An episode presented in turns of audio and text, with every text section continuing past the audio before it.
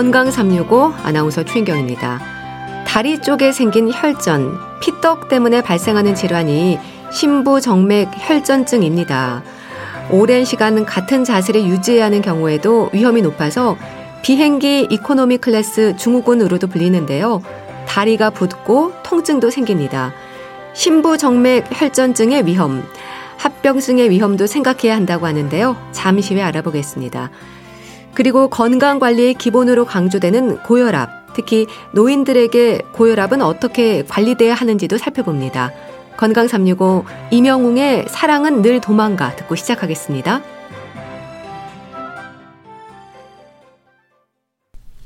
KBS 라디오 건강 365 함께 하고 계십니다. 혈전, 우리가 흔히 피떡으로 표현하기도 합니다. 혈관 속에서 피가 굳어진 상태를 말하는데요. 혈전증으로 볼 때 심부정맥 혈전증이 가장 흔한 것으로 지적이 됩니다. 심부정맥 혈전증 어떤 질환일까요? 강동 경희대병원 혈관외과 조진현 교수와 함께합니다. 교수님 안녕하세요. 아, 네네 안녕하세요. 네. 제 교수님, 혈관 속에서 피가 굳어진다는 생각을 하면 얼른 이해되지 않는 게 혈액의 흐름이 기본적으로 빠르지 않나요? 굳을 때까지 정체가 되는 일이 많을까요? 어, 네네. 실제적으로 말씀하신 바와 같이 혈액의 흐름은 빠르거든요. 근데 빠른 혈액의 흐름은 동맥에서 동맥에서 혈액이 빠르 어, 혈류 흐름이 빠르고 정맥은 달라요. 음. 네, 동맥은 심장 박동이 있어서 그 에너지로 인해서 혈류가 생기고 생기기 때문에 빠르거든요. 근데 정맥은 심장과 같이 자율적으로 이렇게 흐름을 만들어주는 게 없어요. 음. 그래서 혈류가 느립니다. 그래서 어 말씀하신 혈전이 생길 수가 있습니다. 음. 그럼 동맥보다 정맥에서 혈전증이 생길 위험이 높은 거네요. 어, 네네 맞습니다. 정맥에서 혈액의 흐름이 느르, 느리고 또 우리가 암 수술이나 외상, 특히 또 정형외과 수술 이렇게 하게 되면 혈, 혈액의 흐름이 더 느려지거든요. 네. 그러면 이로 인해서 정맥 혈전증이 생길 수 생길 가능성이 높아집니다. 네. 동맥 혈전증과 정맥 혈전증 그 중에서도 어, 심부정맥 혈전증의 위험이 높은 걸로 또 이해를 하면 될까요?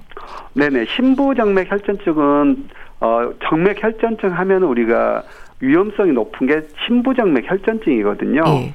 예, 정맥 혈전증 크게 두 가지로 나누서 생각을 하셔야 됩니다. 피부 바로 아래층에 있는 정맥을 표제정맥이라고 하고요. 네. 여기에 혈전증이 생기면 표제정맥 혈전증 말이 좀 어려운데요. 네.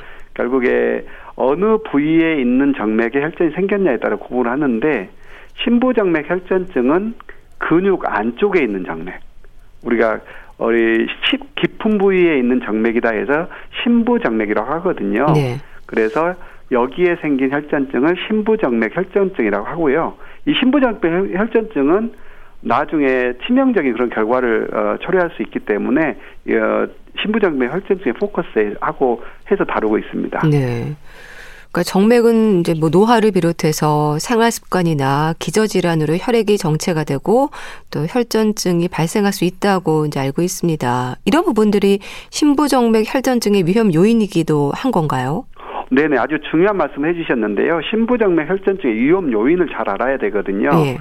어, 아주 간단하게 세 가지로 이해하시면 됩니다. 네. 어, 저희가 의과대학에서도 강의도 하고 어느 학회에서 다 얘기를 하는데 위험 요인은 세 가지로 딱 정리를 하셔야 되거든요. 네, 첫째는 혈액이 정체되는 거.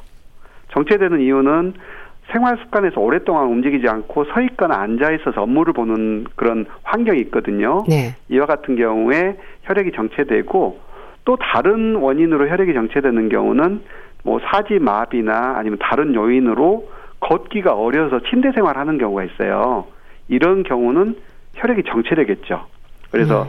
여러 가지 원인으로 혈액이 정체되는 게 첫 번째 요인이고 둘째는 정맥 손상입니다. 네. 혈관의 손상, 정맥이 손상이 되면 혈전이 생길 수가 있는데 정맥이 손상되는 이유는 외상이나 아니면 수술 이와 같이 어떤 어떤 프로시저가 가해졌을 때는 정맥벽에 손상을 줄 수가 있거든요. 네. 이로, 이것이 또 정맥 혈전증 위험성이 높아지고 마지막으로 기저질환으로 어, 우리 몸 자체에서 혈전이 생길 수 있는 어떤 요인이 있는 경우인데요. 대표적으로 우리 몸의 혈전을 막아주는 물질이 단백질 C와 단백질 X가 있어요. 네. 이 단백질 COS는 뭐냐면 우리 몸에서 혈전이 만들어지려고 하면 억제를 시키는 인자거든요. 근데 이게 부족하면 혈전이 생길 수가 있습니다. 그래서 앞서 말씀드린 세 가지가 정맥 혈전증의 위험 요인이더라 이렇게 정리하시면 되겠습니다. 네. 신부정맥 혈전증 진단을 받는 환자들이 어느 정도인가요? 비교적 흔한 질환인가요? 어, 네네네. 신부정맥 혈전증은 비교적 흔하게 발생하는데요. 통계 수치로 보면 인구 1000명당 1명꼴로 발생을 합니다. 음. 아주 이제 드문 질환도 아닌데 질환에 대해서는 잘 모르는 분들이 많은 것 같습니다. 초기 증상이 없습니까? 네네. 혈전이 생기더라도 초기에는 그 혈전 양이 적기 때문에 적으면 정맥 혈류를 방해하지 않거든요. 예. 그래서 증상이 아예 없거나 굉장히 미미합니다. 모르고 지나치기 쉬울 것 같은데 방치가 되면 점점 더 심해지나요? 그렇죠. 이제 방치되게 되면 우리가 어, 눈, 눈, 눈사람 만들어 눈을 뭉치잖아요. 예. 그거하고 똑같이 개념을 생각하시면 되는데, 혈전이 한 번 있으면 점차, 점차, 점차 눈이 뭉치듯이 커지게 돼요. 그래서 초기에는 조그맣게 혈류가 있어서 혈류가 유지되다가 점차, 점차 커지게 되면 혈, 어, 혈전이 더 커지게 되고 또 확산이 되거든요. 예. 그래서 혈관을 막는 부위가 더 넓어지게 되면 다리가 붓고 통증이 있고 그러다 보면 여기까지는 또 괜찮아요. 네. 근데 혈전이 더 쌓이게 되면 심장 쪽으로 더 어, 확산이 되거든요. 그 다음에 일부가 혈, 어, 일부 혈전이 떨어질 수가 있어요. 그러게 되면 어, 폐로 연결되는 폐동맥을 막게 되거든요. 네. 이게 폐동맥 색전, 색전증이라고 하는데 이건 아주 치명적인 결과를 초래합니다. 네. 그 오래일수록 합병증의 위험이 좀 커지는 거네요. 이런 폐색전증이나 또 혈전 후 증후군 같은 것들은 좀 치명적으로 볼 수 있겠군요. 네네네네. 이 부분이 실제 신부정맥 혈전증을 우리가 중요하게 다루는 내용이거든요. 폐색전증은 치명적인 결과를 초래하는데, 예. 어, 앞서 말씀드린 폐색전증은 다리에 신부정맥 혈전증이 일부가 떨어져 나가서 폐동맥을 막는 거거든요. 그래서 이런 경우는 좀 문제가 되고요. 실제 이제 혈전증 후 증후군이라고 하셨는데 네. 이것은 치명적인 결과를 초래하지는 않아요. 음. 뭐냐면 혈전이 한 번 있고 나면 그 정맥은 어 기능이 떨어지게 되거든요. 네. 그래서 어 역류가 생기고 다리가 붓고 아주 심한 경우에는 나중에 피부에 궤양이 생기고 이런 걸 혈전증 후 증후군이라고 합니다. 네. 그렇게 합병증의 위험으로까지 이어지지 않도록 조심해야 할 것 같은데요. 혈전증의 하나인 심부정맥 혈전증은 구체적으로 어떤 상태를 말하는 건가요? 네네. 이게 한자에서 제가 조금 더 풀어서 설명을 드려야 될 것 같아요. 네. 어, 일단 심부정맥 혈전증 말고 심부정맥이 어디냐를 먼저 확인해 보셔 이해를 하셔야 될 것 같은데 어, 심부정맥은 우리 몸의 깊은 부위, 다리로 얘기하면 근육 안쪽에 깊은 부위에 있는 정맥이다 해서 심부 정맥이라고 하고요. 예. 여기에 여러 가지 요인으로 혈전이 생긴 것을 심부정맥 혈전증이라고 합니다. 네. 그럼 다른 혈전증과는 어떤 차이가 있습니까? 네네. 실제 다른 혈전증, 어, 표제정, 그, 표제정맥 혈전증, 그러니까 피부 바로 밑에 있는 혈, 어, 정맥의 혈전증이 생기는 건 표제정맥 혈전증이거든요. 여기는 폐색전증 위험성이 굉장히 낮아요. 예. 실제적으로 우리가 의학적으로 중요하게 다루는 것은 이게 문제가 되고 나중에 사망에 이를 수 있냐 이런 게 중요한 거거든요. 그래서 표제정맥 혈전증은 어, 폐색전증 위험성이 낮고 신부정맥 혈전증이 폐색전증을 일으킬 어, 가능성이 굉장히 높거든요. 네, 그런 차이가 있습니다. 예. 특히 다리가 붓고 통증이 생기는 게 증상일 수 있습니까? 네네 다리가 붓고 통증이 생긴 게 아주 전형적인 그런 증상인데요. 어, 다, 어, 심장 쪽에서 동맥혈이 와서 다리로 갔다가 다시 정맥을 통해서 올라와야 되잖아요. 예. 근데 정맥이 정맥을 혈전이 막게 되면 올라올 수 있는 길을 막아요. 음. 그러면 흐름에서 그 길을 막게 되면 결국에 어 그 압력이 높아지게 돼서 물 성분이 빠져나가거든요. 그래서 다리가 퉁퉁 붓고 또 압력이 올라가다 보니까 통증이 발생을 해요. 그래서 네. 다리가 붓고 통증이 생기는 게 신부정맥 혈전증의 어, 특징적인 증상입니다. 음. 그 합병증으로 폐색전증을 지적해 주셨는데 네. 그렇게 다리에서 시작된 혈전증이 다른 장기로도 옮겨갈 수 있는 건가 봅니다. 네네. 이제 혈액의 흐름인데 다른 장기보다는 폐 쪽으로 가는 아, 거거든요. 예. 예, 정맥이 어디로 어, 배를 지나서 그다음에 심장 우리가 보면 오른쪽 심장 있고 왼쪽 심장 있잖아요. 이제 오른쪽 심장을 통해서 폐로 연결이 되거든요. 네. 그 혈전이 떨어져 나가게 되면 그 혈액의 흐름, 흐름에 따라서 쭉 떨어져 가서 결국에 심장에서 폐로 연결되는 폐 동맥을 막게 되는 게 폐색전증입니다. 네. 합병증의 위험이 생겼을 때는 사망으로도 이어질 수 있어서 치명적이라는 말씀도 주셨는데요. 그렇게 합병증의 위험으로까지 가지 않도록 조기 발견하고 초기 치료할 수 있는 방법이 있는 건가요? 미리 좀 검사를 받을 수 있으면 좋을 텐데요. 네네네네. 어, 중요한 포인트를 좀 지적해 주셨는데 이런 위험성이 있을 때는 빨리 검사를 하셔야 되거든요. 네. 검사를 해서 결국에 어, 신부정맥 혈전증이 있는지 없는지를 확인을 해야 됩니다. 그래서 검사는 어, 저희가 병원에서는 혈액 검사, 혈관 초음파 검사, CT 검사를 통해서 혈전이 있는 유무를 확인하게 됩니다. 예. 그 혈액 검사, 혈관 초음파 검사, CT 촬영을 통해서 어떤 부분들을 확인하는 건가요? 네네. 먼저 혈액 검사 좀 말씀드리면 혈액 검사는 어 혈전이 있게 되면 우리 몸에 혈전이 있게 되면 혈액 내에서 이 혈전을 녹이려는 성분이 나오거든요. 예. 그러면 혈전이 일부가 분해가 돼서 만들어지는 물질이 디다이머라는 게 있습니다. 그럼 디다이머라는 그런 성분이 만들어지는데 이게 혈액 내로 이렇게 유출이 되고 우리가 혈액 샘플화 해가지고 검사를 하게 되면 디다이머 수치가 높아지거든요. 예. 그래서 혈전 유무를 확인하기 위해서 먼저 혈액 검사를 하게 되고 그 다음에 어, 확진 검사로는 초음파 검사나 CT 검사를 하는데 이 CT나 어, 초음파 검사를 통해서 예. 혈전이 있는 정맥이 어디냐, 즉 표제 정맥이냐 신부 정맥이냐 아니면 다른 부의 정맥이냐 이걸 확인을 하게 되고 또 범위가 어느 정도 되느냐 이걸 가지고 이걸 검사하는 게 혈관 초음파 검사와 CT 검사가 되겠습니다. 네.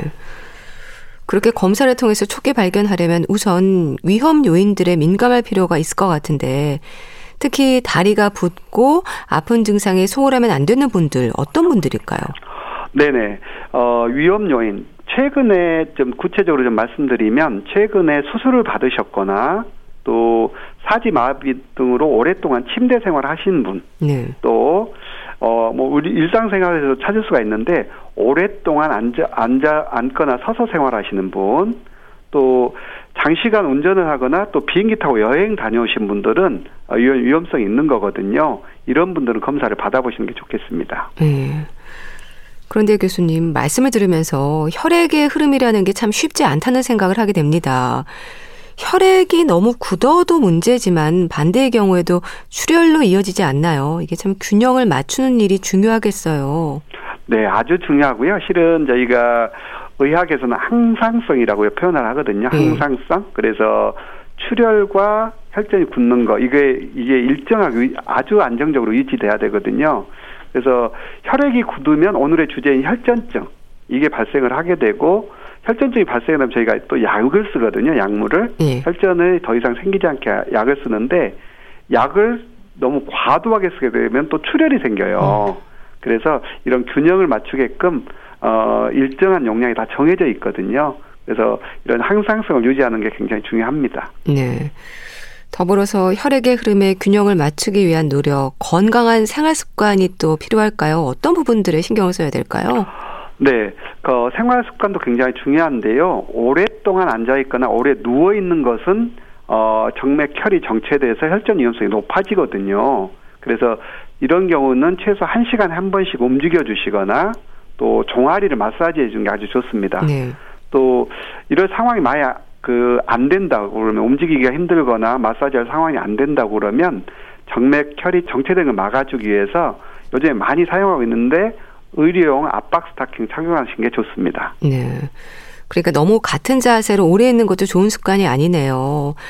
장시간의 비행으로 인한 이코노미 클래스 증후군이 지적이 되는 것도 그런 이유인 걸까요? 네네네 맞습니다. 이코노미 클래스 증후군이 이 경우에 해당되겠는데요. 예. 어 장시간 움직이지 않고 좁은 공간에 오랫동안 앉아 있는 게 이코노미 어, 클래스잖아요. 예. 이렇게 되면 정맥혈이 정체가 되고 또 비행기 안에는 실은 우리가 건조한 환경이거든요. 건조 건조한 환경이기 때문에 탈수가 될 가능성이 높아져요. 아, 네. 그래서 오래 앉아 있어서 혈액이 정체되고 또 건조한 환경에서 탈수가 되고 이게 두 가지가 복합이 돼서 혈전증이 발생하는 것을 우리가 이코노미 클래스 증후군이라고 합니다. 네. 신부정맥 혈전증의 증상, 혈전의 양이 적을 때도 느껴지는 증상이 있지 않을까 싶은데요. 증상의 변화 어떻게 설명이 될까요? 실제 이제 혈전의 양이 적게 되면 증상은 아주 미미하거든요. 네. 근데 미미한 증상이지만 증상이 있는 증상은 뭐냐면 종아리의 통증이거든요. 네, 실제 혈전이 생기게 되면 허벅지나 배 안쪽에서 생긴다기보다는 대부분의 혈전 종아리에서 시작을 합니다. 네. 그래서 종아리에 경미하게나마 불편감이 있거나 통증이 있거나 그, 그 부위가 약간 붓기 시작하면 의심을 해볼 수가 있겠고요. 음. 특히나 어, 이런 의심을 할 상황인데 상황이면 발을 발등 쪽으로 예, 발을 이게 발목을 까딱까딱 할 수가 있잖아요. 네. 까딱까딱 하는데 발 등 쪽으로 밀어 올려봐요. 음. 밀어 올렸을 때 종아리 쪽에 통증이 있게 되면 신부정맥 혈전증을 더 의심해봐야 됩니다. 네. 종아리 통증 얘기하셨는데 또 원래 다리 굵기보다 두 배 이상 차이가 날 수도 있다면서요? 그렇죠. 이제 더 진행되는 경우인데요. 어, 정맥에 혈전증이 있게 되면 동맥에서 온 혈액이 심장을 통해서 어, 정맥을 통해 심장으로 들어가야 되는데 막게 돼요. 그러면은 압력이 올라가고 그 압력이 올라가면 정맥혈 내에 물 성분이 빠져나오거든요. 예. 그래서 근육 주변 또 피부 밑에 이 물 성분이 빠, 그 고이게 돼서 부종이 발생을 하는데 심한 경우는 두 배 이상 차이가 더 날 수가 있습니다. 예. 치료는 상태에 따라서 약물로도 가능한가요? 네, 약물 치료가 실제 혈전증 치료의 근, 그 근본이 되거든요. 그래서 약물 치료는 혈전이 더 생기지 않게 막아주는 약물 치료를 하게 됩니다. 예. 항응고요법이 있던데 이건 어떤 치료를 말하는 건가요? 어, 방금 말씀드린 그 요법이 혈전이 더 이상 생기지 않게 음, 하는 게 네. 항응고요법이거든요. 네. 그래서 혈전이 생기게 되면 어, 눈덩이처럼 계속 이렇게 엉겨붙어서 커지게 되는데 그 혈전이 더 생기지 않게 더 커지지 않게 막아주는 게 항응고요법입니다. 혈전을 제거하는 치료도 있다면서요? 네, 혈전 제거 치료가 더 좋거든요. 네. 이제 어, 혈전을 만들어진 혈, 혈전을 아예 제거해버리면 가장 좋겠죠. 그래서 제거하는 치료법이 요즘에 많이 나와 있고 예? 제거하는 장비도 많이 발전이 됐거든요. 그래서 이전보다는 훨씬 쉽게 혈전을 제거할 수가 있습니다. 네. 그럼 혈전을 제거를 하면 합병증의 위험도 차단할 수 있는 건가요? 맞습니다. 혈전증의 합병증의 위험도 차단할 수가 있는데 어, 혈전을 제거하게 되면 어, 치명적인 합병증 우리가 폐색전증이셨잖아요. 예. 아예 폐로 갈 수 있는 혈전 아예 제거하기 때문에 폐색전증 위험을 차단할 수가 있고요. 또 혈전을 제거하게 되면 혈전증 후 증후군의 발병도 낮출 수가 있습니다. 그래서 만약에 가능하다고 그러면 혈전을 제거해 주는 게 아주 좋은 치료법입니다. 네. 그럼 혈전 제거를 위한 약물 치료와 시술은 어떤 차이가 있나요? 어, 혈전을 제거하는 약물 치료는 혈전 아예 녹이는 약물이 있거든요. 네. 그래서 녹이는 약물을 카테타를 통해서 어, 일정하게 쭉 일정 시간을 주입을 해가지고 혈전을 녹이는 게 혈전 제거 약물 치료가 되겠고요. 시술은 아예 어, 혈전 부위에 혈전을 제거하는 기구를 넣어가지고 제거하는 게 혈전 제거 시술이 시술입니다. 예. 치료법을 선택하는 데 있어서 기준이 있습니까? 어, 기준에 대해서는 굉장히 잘 정리가 돼 있거든요. 예. 기준은 왜냐하면 위험성 어, 시술에 따른 위험성이 주 낮아야 되거든요. 예. 그래서 치료법 선택 기준은 혈전이 생긴 부위가 어디냐, 또 혈전이 생긴 시간이 얼마나 됐느냐, 그리고 마지막으로 환자분의 전신 상태를 가지고 결정합니다. 그래서 만약에 어, 혈전이 생긴 지 3주 이내이고 또 허벅지보다 심 허벅지보다 심장 쪽에 가까이 혈전증이 있고 환자의 전신 상태가 양호하다고 그러면 혈전 제거 시술을 하게 됩니다. 예. 치료 후에도 조심할 부분들은 있겠죠. 네, 치료 후에도 실제적으로 이렇게 혈전증이 있게 되면 혈전 어 혈전이 생길 가, 어 생기는 걸 막아줘야 되거든요. 그래서 치료 후에도 항응고제는 보통 3 내지 6개월 정도 유지를 해줘야 됩니다. 예. 만약에 근데 혈전이 생길 위험 인자가 높다, 또 위험 인자를 가지고 있다 그러면은 어 계속해서 항응고제를 사용해야 됩니다. 네. 신부정맥 혈전증의 예방을 위한 방법이랄까요? 일상에서 어떤 부분들을 점검해야 할까요? 네, 이 부분은 아주 중요한 내용이고 좀 어, 어 정리가 필요할 것 같습니다. 네. 네, 오래 앉아 있거나 서 있는 것은 피하는 게 좋겠고요. 주기적으로 운동을 해주시는 게 좋습니다. 운동은 결국에는 종아리 근육을 수축을 어, 수축 시키고 이완시키는 거거든요.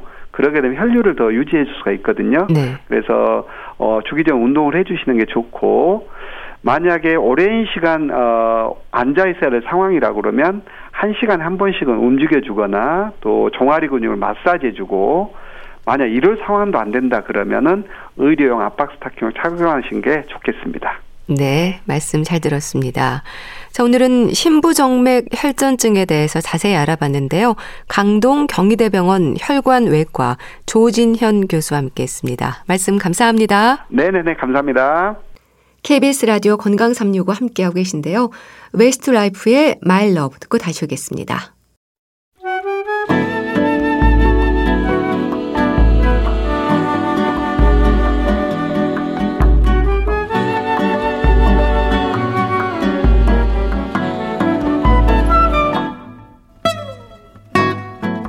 건강한 하루의 시작. KBS 라디오 건강 365. 최윤경 아나운서의 진행입니다.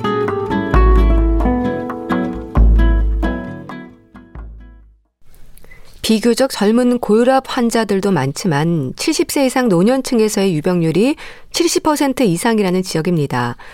나이 들수록 혈압 관리가 중요하다는 의미이기도 한데요. 특히 고혈압은 심혈관과 뇌혈관 질환은 물론 치매와도 연관이 있는 것으로 알려지면서 100세 시대 노인 건강의 기본적인 관리로 강조가 되고 있습니다. 어떻게 살피고 노력해야 하는 걸까요? 분당 재생병원 내과 백현옥 교수와 함께합니다. 교수님 안녕하세요. 네, 안녕하십니까. 참 나이 들수록 부담이 더해지는 질환들이 많은데요. 그중에 고혈압도 지적이 되는 부분이죠. 그렇죠. 가장 흔한 거 아니겠습니까? 예. 게다가 뭐 증상도 없고 실제로 뭐 조금 높다 그래도 특별한 치료 필요성을 스스로 느끼기는 좀 어렵잖아요. 예. 그 그렇지만은 역시나 고혈압이 있으면 중장년층을 위협하는 뭐 왜 갑작스런 심, 심장 사망, 심근경색 그리고 뭐 뇌졸중, 중풍 같은 거에 가장 주요한 원인이라고 우리가 알려져 있고요. 네. 실제로 우리나라 어른들만 다 모아놓고 보면 30% 이상이 고혈압을 갖고 있다고 합니다. 그리고 뭐 나이가 들수록 또 발생 빈도도 올라간다고 하고요. 네. 특히 노년층에서의 유병률이 이제 70% 이상이라고 하던데요. 그만큼 흔하기도 하고 관리가 만만치 않다는 의미이기도 할 것 같은데 어떨까요? 그렇죠. 그 조금 전에 말씀드렸듯이 나이가 들수록 올라가서 예. 결국 70세 이상이면 무려 70%에 예. 달하고요. 60세만 넘어도 절반 이상의 인구는 고혈압을 갖고 있다라고 하거든요. 사실 만만찮죠. 예. 엄청난 숫자입니다. 그 게다가 이게 이렇게 나이가 들수록 많아진다는 것의 의미는 다른 일반적인 급성 질환과는 달리 일회성 치료로 해결되는 질환이 아니라서 문제가 된다는 뜻이겠죠. 즉 나이 들수록 발병도 증가하지만 그게 계속 누적된다는 거. 그래서 관리가 만만치 않다라고 얘기를 할 수 있겠습니다. 네. 사실 고혈압은 완치가 아니라 관리하는 질환이고 평생 약을 복용하면서 조절해야 한다는 건 모두가 아는 사실입니다. 근데 그 이유에 대해서는 잘 모르지 않나요? 그렇죠. 예. 맞습니다. 도대체 내가 왜 혈압이 높으면 왜 평생 약 먹어야 돼? 예. 그리고 왜 그것 때문에 스트레스 받는 분들 많으세요. 혈압 좀 높습니다. 그러면 이거 먹으면 평생 못 끊는다면서 그 그런 말씀들 많이 하거든요. 그러면 왜 그럴까 한번 생각해 보면 우선 첫째 나는 아무 증상 없으니까 이거 시간 지나면 좋아질 거야. 아니죠. 그러니까 혈압이 높다 그러면 그건 무시할 수가 없고 저절로 없어지지 않는다 네. 하는 게 첫째 이유고요. 두 번째 이유는 적절하게 약물과 다른 어, 생활 습관을 조절하는 걸 통해서 조절이 가능하다라는 거. 그러니까 조절이 아예 불가능하다면 우리가 손도 못 대잖아요. 네. 그다음에 이제 마지막으로 세 번째 이유라면은 혈압이 그냥 혈압이 높은 게 숫자만의 노름이라면 아무런 문제도 일으키지 않는다면 우리가 치료할 필요가 없잖아요. 근데 두려운 거는 혈압이 높은 채로 놔두었을 때 합병증이 생긴다. 심장병이나 중풍이나 신장질환 같은 것들이 생길 수 있으니까 네. 이걸 예방하기 위해서 조절을 한다. 그래서 이 세 가지가 약을 먹으면서 어, 조절해야 된다는 이유가 되겠습니다. 네.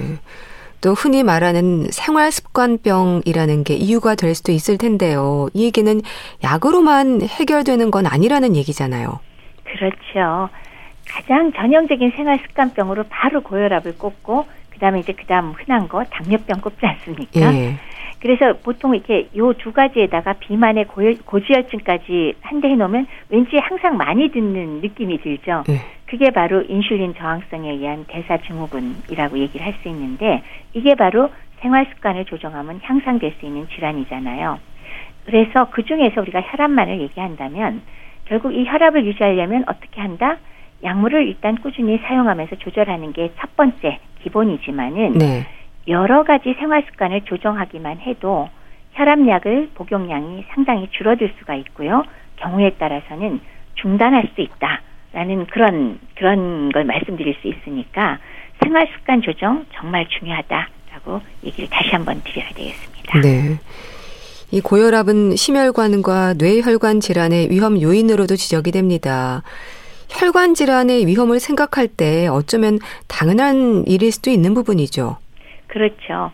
혈관이 계속 어, 혈관 내에서 혈압이 높은 상태가 유지가 된다면 당연히 혈관에 손상을 가져오게 되고 그리고 동맥경화증이 유발될 가능성이 높습니다. 예. 이렇게 동맥경화증이 생겨버리면 그 장기 중에서도 우리가 제일 중요하다 싶은 곳들이 문제가 되는 게 사실은 생명에 지장을 주는 거겠죠. 어딜까요?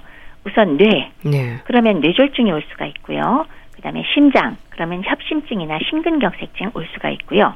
콩팥이 망가지면 심부전들이 역시 올 수가 있습니다. 네. 그리고 눈으로 가는 혈관이 망가졌을 때는 고혈압성 망막증에 의해서 실명도 가능하니까요. 음. 이런 합병증이 다 나타날 수 있기 때문에 우리가 혈압을 조정해야 된다라고 다시 한번 강조를 드려야 되겠죠. 네. 또 치매와의 연관성에 대한 연구들도 많던데요. 이건 어떻게 이해하면 될까요? 고혈압에 더해서 동맥경화증이 콜레스테롤까지 높으면 같이 잘 생기겠죠. 예. 그렇게 되면 혈관이 결국 좁아지니까 뇌세포에 산소와 영양소가 제대로 공급이 안 되고 결국은 뇌조직, 뇌조직이 손상을 입게 되죠. 그래서 그 자체로 동맥경화성 치매 가능하고요. 또 고혈압 합병증이 있으면 뇌경색, 뇌출혈 발생하게 되면 또 그것만으로도 뇌세포가 죽어버리게 되니까 네. 이것들이 합쳐져서 치매로 이어지는 것. 그렇기 때문에 이럴 때 우리가 치매를 뭐 알츠하이머냐 동맥경화성이냐 하고 나누잖아요. 동맥경화성 치매를 유발할 수 있다라고 할 수 있습니다. 네. 그런데요, 이 혈압 수치라는 게 언제나 일정하진 않잖아요. 고혈압 진단을 받고 약을 복용 중인 환자들에게도 혈압 수치는 잴 때마다 달라진다는 말도 하는데 그럼 고혈압의 진단 기준에서 어느 정도의 변동성은 크게 걱정하지 않아도 되는 건가요? 혈압이라는 것 자체가 완전히 고정돼 있지는 않습니다. 그러니까 예. 우리가 생체라서 역시나 변화를 하는데 그럼 어떤 때 변화하느냐? 내부나 외부 자극에 의해서 변하는데 일반적으로 활동을 하면 올라가겠죠. 예. 그리고 활동을 안 하면 떨어지는 거 이것도 뭐 일반적인 거고 왼쪽 오른쪽을 재도 10 정도까지 차이가 날 수도 있고 또 만성적으로 수일에 걸쳐서 변화가 있는 경우도 있지만 아침에 높고 야간에 떨어지는 것도 별로 이상하지 않거든요. 네. 그렇기 때문에 결국 문제가 되는 거는 변동의 범주가 매우 크면은 문제가 되겠죠. 그래서 나의 혈압의 10% 이상 변화하거나 혹은 어, 나의 혈압에서 50mm Hg 이상 변동이 있을 때는 이거는 사실 문제를 유발할 가능성이 있습니다. 네. 또 정상 혈압과 고혈압의 기준으로 볼 때 어떻게 설명이 되나요? 고혈압은 어, 기본적으로 두 번 이상 혈압을 측정해서 140에 90 이상일 경우에 우리가 고혈압이다라고 진단을 하잖아요. 그래서 성인에서의 고혈압은 140에 90이 넘어가면 우선은 고혈압인데 그거 중에서도 완전 정상 그럼 얼마냐? 우리 일상적으로 180 미만 그리고 80 미만이면은 완전 정상이다. 네. 근데 고혈압의 전 단계는 요 중간 단계가 되겠죠. 그러니까 수축기 혈압이 120에서 130 사이이고 그다음에 어 이완기 혈압이 80에서 99일 때는 전 단계라고 얘기를 할 수 있겠고 네. 또 수축기가 140에서 159 사이일 때는 1단계 고혈압 그리고 160 이상이 되면 2단계 고혈압이라고 우리가 얘기는 할 수 있습니다. 예. 또 혈압 변동성을 봐야 한다고 하셨는데요. 그럼 혈압 수치의 변화가 클수록 혈압이 제대로 조절되지 않는다는 생각을 해야 될까요?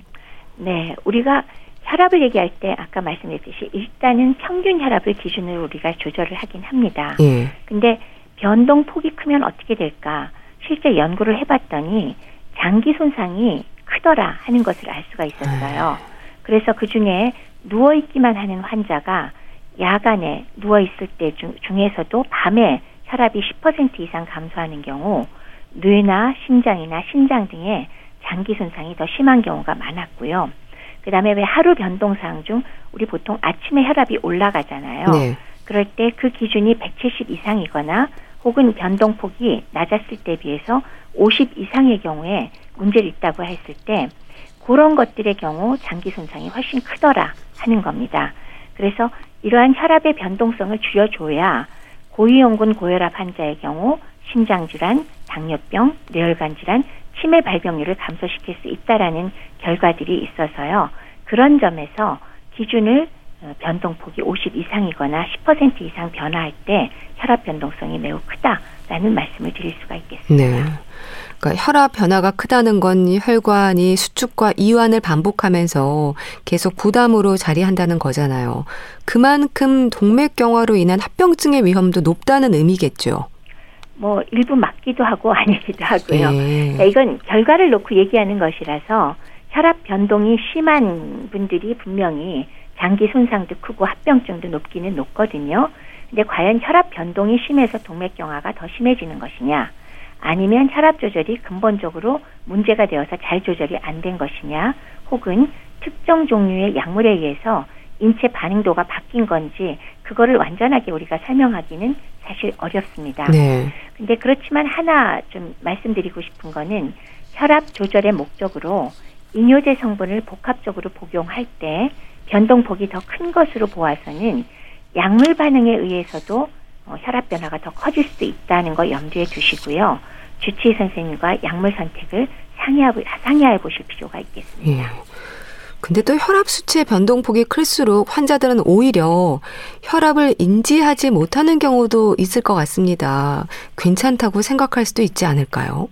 당연하지요. 특정 시간에 따라서 높기도 하고 낮기도 하니까 예. 어, 일단 뭐 사람이 조금 편한 쪽으로 가는 경향이 있죠. 예. 무시할 수 있긴 해요. 그런데 이렇게 왔다 갔다 할 때는 조금 더 관심을 가지고 측정도 조금 자주 해보고 그리고 전반적으로 높은 쪽이 많은지 낮은 쪽이 많은지 변동이 큰지를 잘 체크해서 기록을 해서 주치의 선생님과 꼭 상담을 해 주시면 좋겠습니다. 네. 그런데 또 노인성 고혈압이라는 말도 하지 않습니까? 이건 어떤 의미로 이해해야 할까요? 노인들에게 고혈압이 많다는 말씀은 이미 드렸고요. 그런데 이제 노인 고혈압에 그래도 몇 가지 특징이 있잖아요. 네. 그 중에 우선 큰 거 두 가지를 먼저 말씀을 드린다면 수축기의 고혈압이 상당히 많다는 겁니다. 즉 높은 쪽 혈압이 많이 높다. 네. 낮은 쪽에 비해서 그래서 이렇게 왜 펄스 프레셔라고 그 맥압이 굉장히 벌어지거든요. 근데 이유가 뭐냐 하면은 노화에 의해서 혈관이 탄력이 약해지고 딱딱하게 경직이 되니까 눌, 그러니까 왜 꽉 눌러서 압력이 나왔을 때 수축기 혈압은 확 올라가고 이완기 혈압은 낮아지는 이런 경향을 나타내게 되는 거죠. 네. 그렇지만 역시나 수축기 혈압이 140 이상이면 고혈압 기준은 여전히 맞기 때문에 치료가 필요하다라는 특성을 말씀드릴 수 있고요. 두 번째는 노인의 경우는 아무래도 자율신경계의 항상성 유지 능력이 떨어져 있잖아요.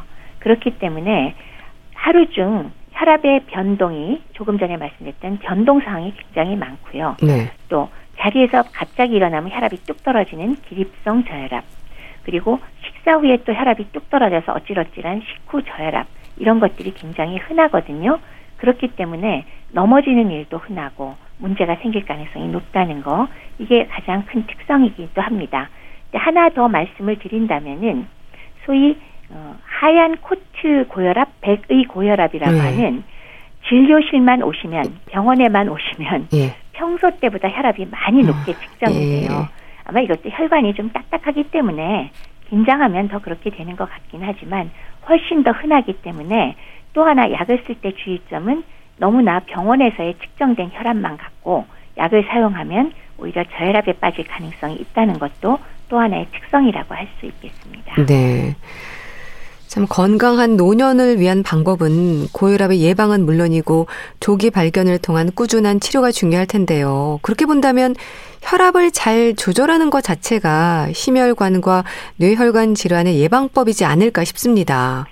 뭐 가장 정확하지요. 혈압이 고혈압을 치료하는 이유 자체가 합병증을 막고자 합니다. 그게 바로 심혈관과 뇌혈관 질환의 예방법이다라는 건 그건 뭐 두말하면 잔소리겠고요. 예. 옛날에는 나이가 많은 드신 분은 고혈압 치료할 필요가 없다고 생각을 하곤 했었습니다. 근데 이제 여러 가지 임상 연구들을 하니까 여전히 노인에게서도 아주 높은 혈압을 치료하지 않았을 땐 역시나 사망률 그리고 질병에 걸릴 확률이 많아졌더라 하는 것이 입증됐기 때문에 노인의 고혈압도 어느 정도까지는 치료가 필요하다는 거 한 번 더 강조해 드리고 싶고요. 네. 또 하나는 노쇠 노인의 경우 사실은 기립성 저혈압이나 어지럼증에 의해서 잘 넘어지잖아요. 그렇기 때문에 혈압약 잘못 쓰다가 오히려 낙상이 많이 증가될 것이라는 것은 상당히 타당한 이유가 되기는 하지만 예.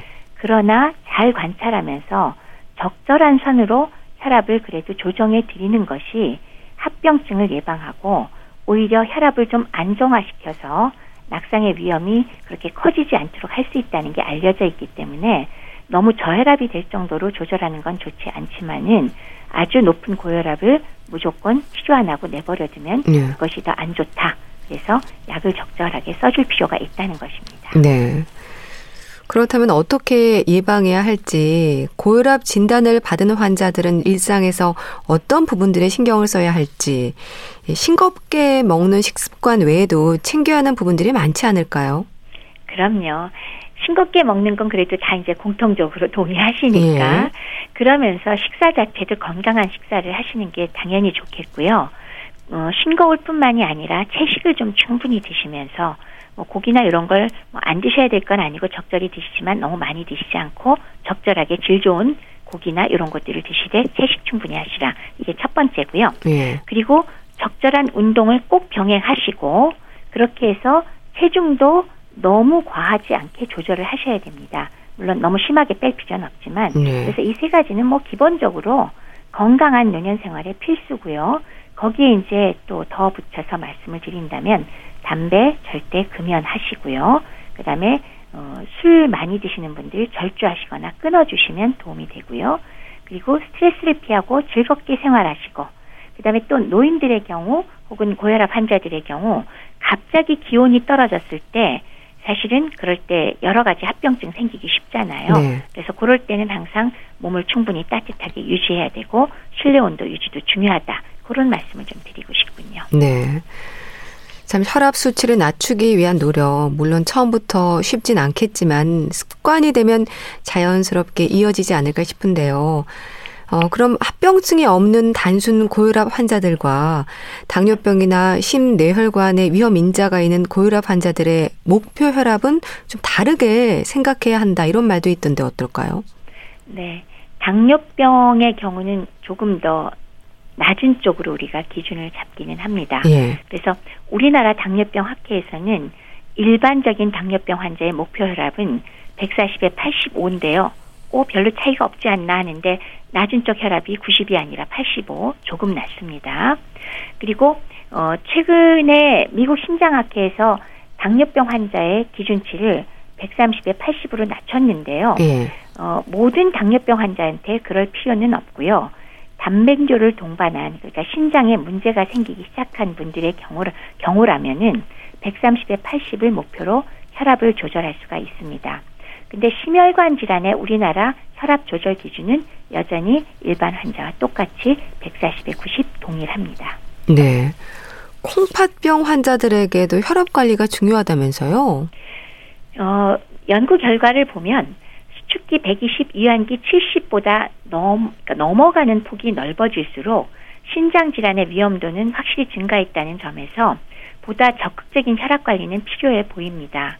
그래서 어, 그 주장에 따라서는 성인의 심장 질환을 예방하기 위해서 일반 혈압 가이드라인보다는 훨씬 엄격하게 120에 70을 기준으로 관리해야 된다라는 주장도 물론 있기는 합니다. 예. 그러니까 보통보다 조금 엄격해야 된다는 건 일단 동의하고요. 예. 우리나라의 기준은 단백뇨가 동반됐을 경우, 그러니까 당 그러니까 심장 질환의 초기라고 할 수 있겠죠. 그럴 경우에 일반적인 140에 90보다 10씩 낮은 130에 80을 기준으로 하고 있습니다. 네.